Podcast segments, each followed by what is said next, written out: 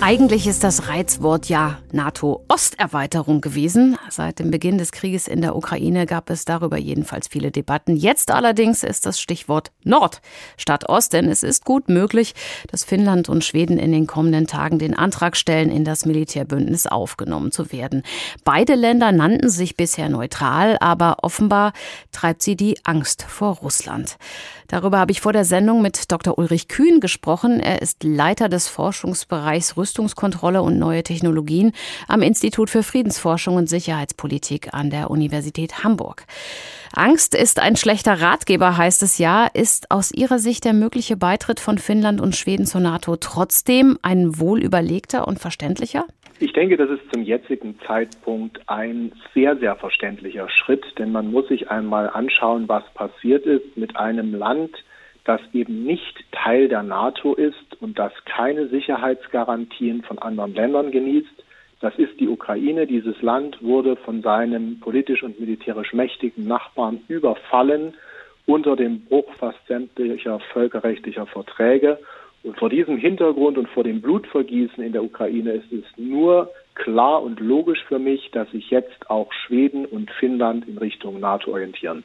Besonders Finnland mit seiner langen Grenze zu Russland äh, sucht also auch Schutz. Ist das nicht vielleicht auch heikel, wenn dann irgendwann ein NATO-Staat direkt an Russland grenzt? Sind so neutrale Pufferstaaten nicht auch sinnvoll? Ich denke, die Zeit neutraler Pufferstaaten in Europa ist vorbei. Was wir jetzt erleben, ist, dass sich ein neuer eiserner Vorhang durch Europa zieht und der wird dann demnächst vom äußersten Norden in Finnland quer durch Europa, Osteuropa durchlaufen bis hinunter an den Bosporus der Türkei. Und aus Sicht Finnlands muss man sagen, Finnland hat zwar eine sehr lange Grenze mit Russland, aber Finnland bringt halt auch durchaus gewichtige militärische Kapazitäten mit in die NATO rein. Und ich würde mir eher aus Sicht von Russland darüber Sorgen machen, dass man jetzt eine sehr lange neue Grenze mit der NATO hat, denn die muss Russland auch erstmal verteidigen können. Ich verstehe Sie aber so, dass nicht nur Finnland und Schweden Schutz bekämen, auch die NATO hat militärische Vorteile von einer Mitgliedschaft. Absolut. Gerade Finnland bedeutet für die NATO militärisch betrachtet einen absoluten Gewinn.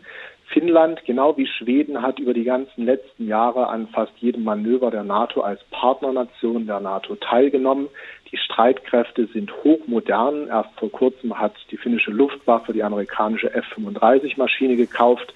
Das ist die Maschine, die auch die Bundesregierung jetzt für Deutschland kaufen möchte. Die Streitkräfte sind mit den NATO-Kräften bereits eng integriert.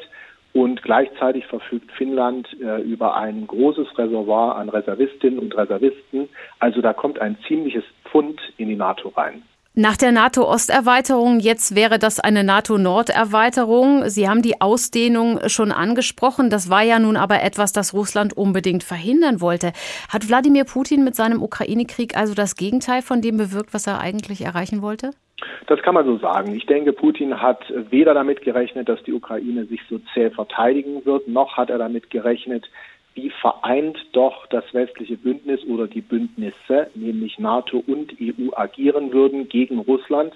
Und er hat bestimmt nicht damit gerechnet, dass jetzt auch Finnland in die NATO drängt dass Schweden aus russischer Sicht immer so ein bisschen bereits äh, informell als Teil der NATO angesehen wurde, das ist nichts Neues. Aber dass Finnland jetzt nach vielen Jahrzehnten sich verabschiedet von seinem neutralen Status und in die Allianz reingehen wird, das war für Putin meiner Meinung nach eine völlige Überraschung und eine Fehlkalkulation. Jetzt gibt es äh, auch eine Menge Menschen in diesem Land zum Beispiel, die Sorge vor einer russischen Reaktion haben. Und Russland hat Finnland und Schweden ja schon vor einem NATO-Beitritt gewarnt. Welche Reaktionen halten Sie für möglich? Ich halte jetzt äh, keine offene militärische Reaktion für möglich, denn nochmal, dann würde sich Russland mit der NATO anlegen und außerdem ist Russland jetzt sowieso bis über beide Ohren hinein äh, militärisch beschäftigt in einem Krieg in der Ukraine, der für die russische Seite nicht gut läuft. Womit ich jedoch rechne, und damit sollten auch die Finnen rechnen, sind äh, Angriffe im hybriden Bereich, das heißt unterhalb mhm. der offenen militärischen Schwelle, beispielsweise Cyberangriffe gegen staatliche oder private Institutionen in Finnland und in Schweden. Glauben Sie denn, dass äh, ein NATO-Beitritt von Finnland und Schweden es tatsächlich unwahrscheinlicher macht, dass Russland nochmal einen Nachbarstaat angreift? Ich denke da gerade ähm, an Moldau. Nun zunächst nochmal zur NATO-Norderweiterung. In dem Moment, wo die beiden Länder reingehen, genießen sie das Beistandsversprechen der NATO nach Artikel 5. Äh, das ist genau das, was Länder wie die Ukraine und Moldau nicht haben. Und für Moldau sieht es da natürlich eher düster aus, vor allem in einem Szenario, wo Russland sich vielleicht immer weiter in der Ukraine gen Westen bewegen würde, um dann zu versuchen, eben einen Teil von Moldau, nämlich Transnistrien, vielleicht auch anzuschließen. Das heißt, in Moldau sollte man sich wirklich sehr große Sorgen machen. Und äh, da gibt es bisher keine Aussicht, dass dieses Land in die NATO reinkommt weil Moldau das bisher nicht wollte und auch die NATO das nicht wollte. Ähnlich gelagert wie bei der Ukraine.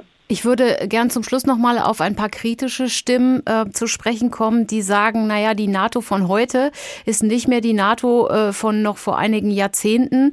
Die hat äh, Russland längst nicht mehr so viel entgegenzusetzen. Diese Einschätzung teilen Sie offensichtlich nicht. Diese Einschätzung teile ich definitiv nicht. Die NATO hat Russland eine ganze Menge entgegenzusetzen und gerade jetzt, wo die NATO größer und stärker wird, würde ich mir eher auf der russischen Seite Gedanken machen.